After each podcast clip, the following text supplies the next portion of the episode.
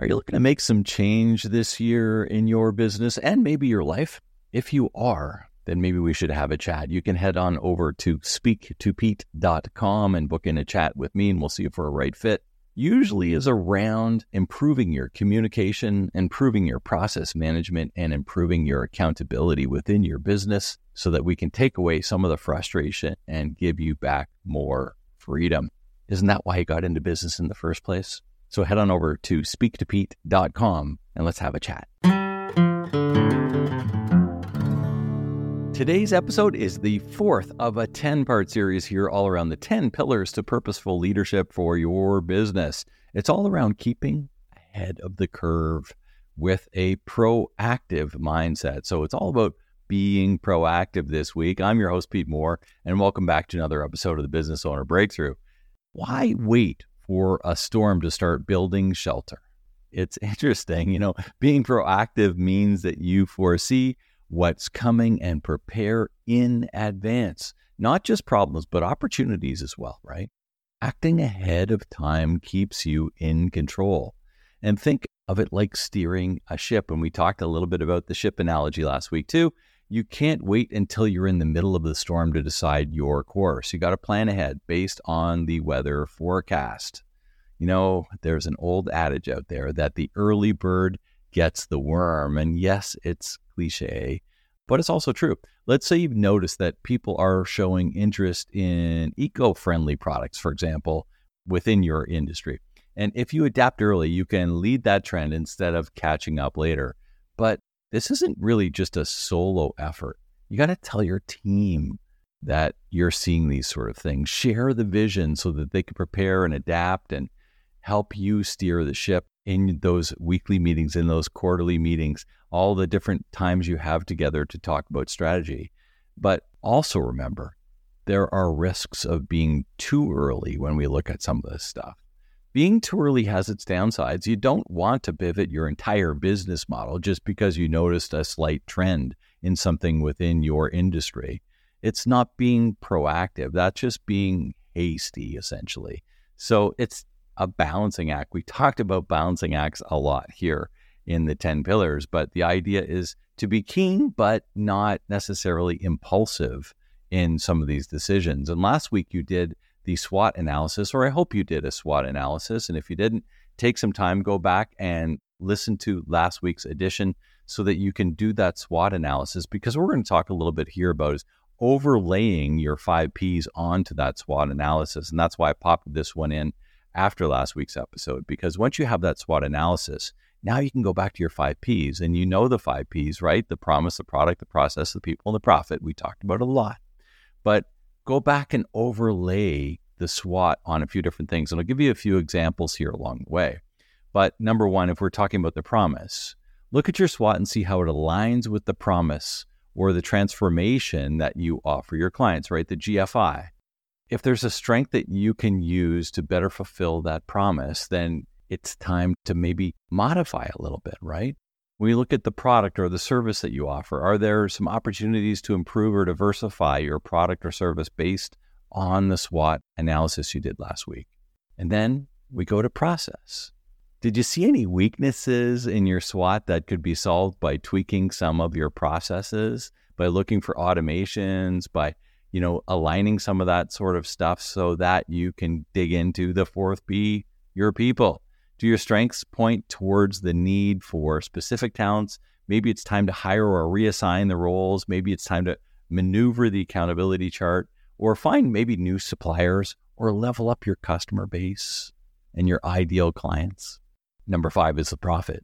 And finally, you got to evaluate how your strengths and opportunities could better fuel your profit. Because remember, unless you're a not for profit, the changes that you make in your business based on the SWOT analysis and overlaying them here on these five P's only should be made if it's going to create more profit for your business. You know, the idea is to align your internal and external landscape with the five P's. It allows you to be proactive in all of the areas of your business. And as always, I've got a couple questions to tack in when you're going through this process as well. And one is Name one opportunity that you can act upon now. I'm going to keep pressing this because a lot of small business owners keep procrastinating some of the most important things they need to do. And I'll keep sort of bringing these things up, but maybe there's a gap in the market or a trend that you spotted. What steps can you take to capitalize on it now? It's time to make things happen. And number two is to list a strength that you can leverage because you may have known the strength has been there a long time, but think about the leverage of that strength. Is there something you're particularly good at that you're not fully using, whether it's a product, an automation, a person within your business, whether it's some of the capabilities that you have? How can you make this work in your favor? You know, we've talked about the importance of being proactive and how you can align your SWOT analysis to your five Ps. And let's dig deeper a little bit into some techniques that can help you along with this, right? So, one, we've talked about it in the past two, it's trend analysis. And if you're keeping tabs on industry trends, then you're going to be in the know. You're not flying blind, right? You need to be subscribing to industry newsletters and Facebook groups and all these different areas so that you can follow thought leaders on social media, attend webinars, go to conferences, you know, dedicate at least 30 minutes a week to read on the industry trends and make a list of the trends that you can capitalize on. Don't forget to talk to your employees, right? Employee feedback loops are so important. Your team is your eyes and your ears on the front line of your business. Create a suggestion box, hold regular meetings, find some way to get the information out of your team members. They want to see your business survive and thrive and do well, and they want to be a part of that. And if you're having some problems, one of the techniques I really love to think about is the five whys. And if you ask yourself why five times as you're drilling down into what's going on, let's say sales are down. You would ask why? Well, because traffic is down, has decreased. Why? Because our website traffic has decreased. Well, why? Because your site's not maybe mobile friendly enough. Oh, well, the site's not mobile friendly enough. So, in other words, now we have an action that we can make the mobile friendly site that's going to increase our traffic and move the ball for us, right? Pick one issue that you're facing with and drill down into the root cause by using these five whys. Maybe you'll get it in three whys or four whys, but the idea is keep drilling down with that question why until you get to an actionable item that you can make change upon, right? One of the things that I see doesn't happen enough out there when we're looking through all of this strategic planning and everything is having a plan B or maybe even a plan C. This way, if your initial strategy doesn't pan out, you're not left scrambling.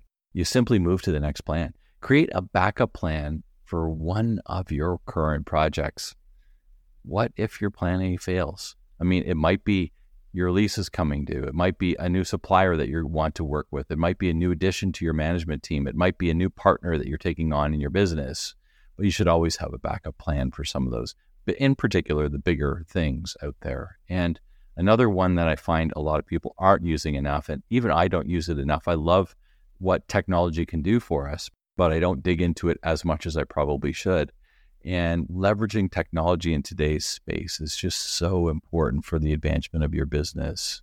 There are a ton of software tools out there that can help you forecast sales and manage inventory and track customer behavior, CRMs, and invest in technology that help anticipate future needs or challenges and list some of the tech tools that you are using currently and identify some of the gaps that could be filled with some new software that you're hearing from some of your friends in your business or whatever the case is, stay in touch with people that are like minded and have a feed and a read on your industry so that you can be sharing with them the wins that you have as well as they'll share the ones that they have had with you, right?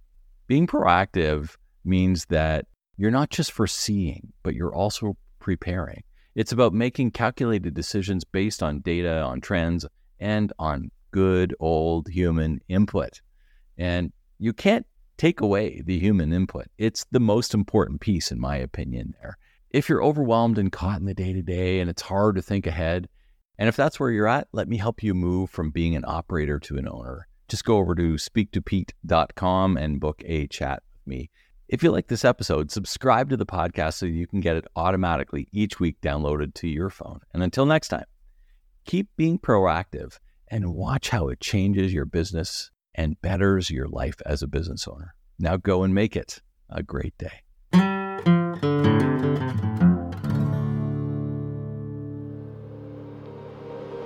An ironic media production. Visit us at ironick media.com.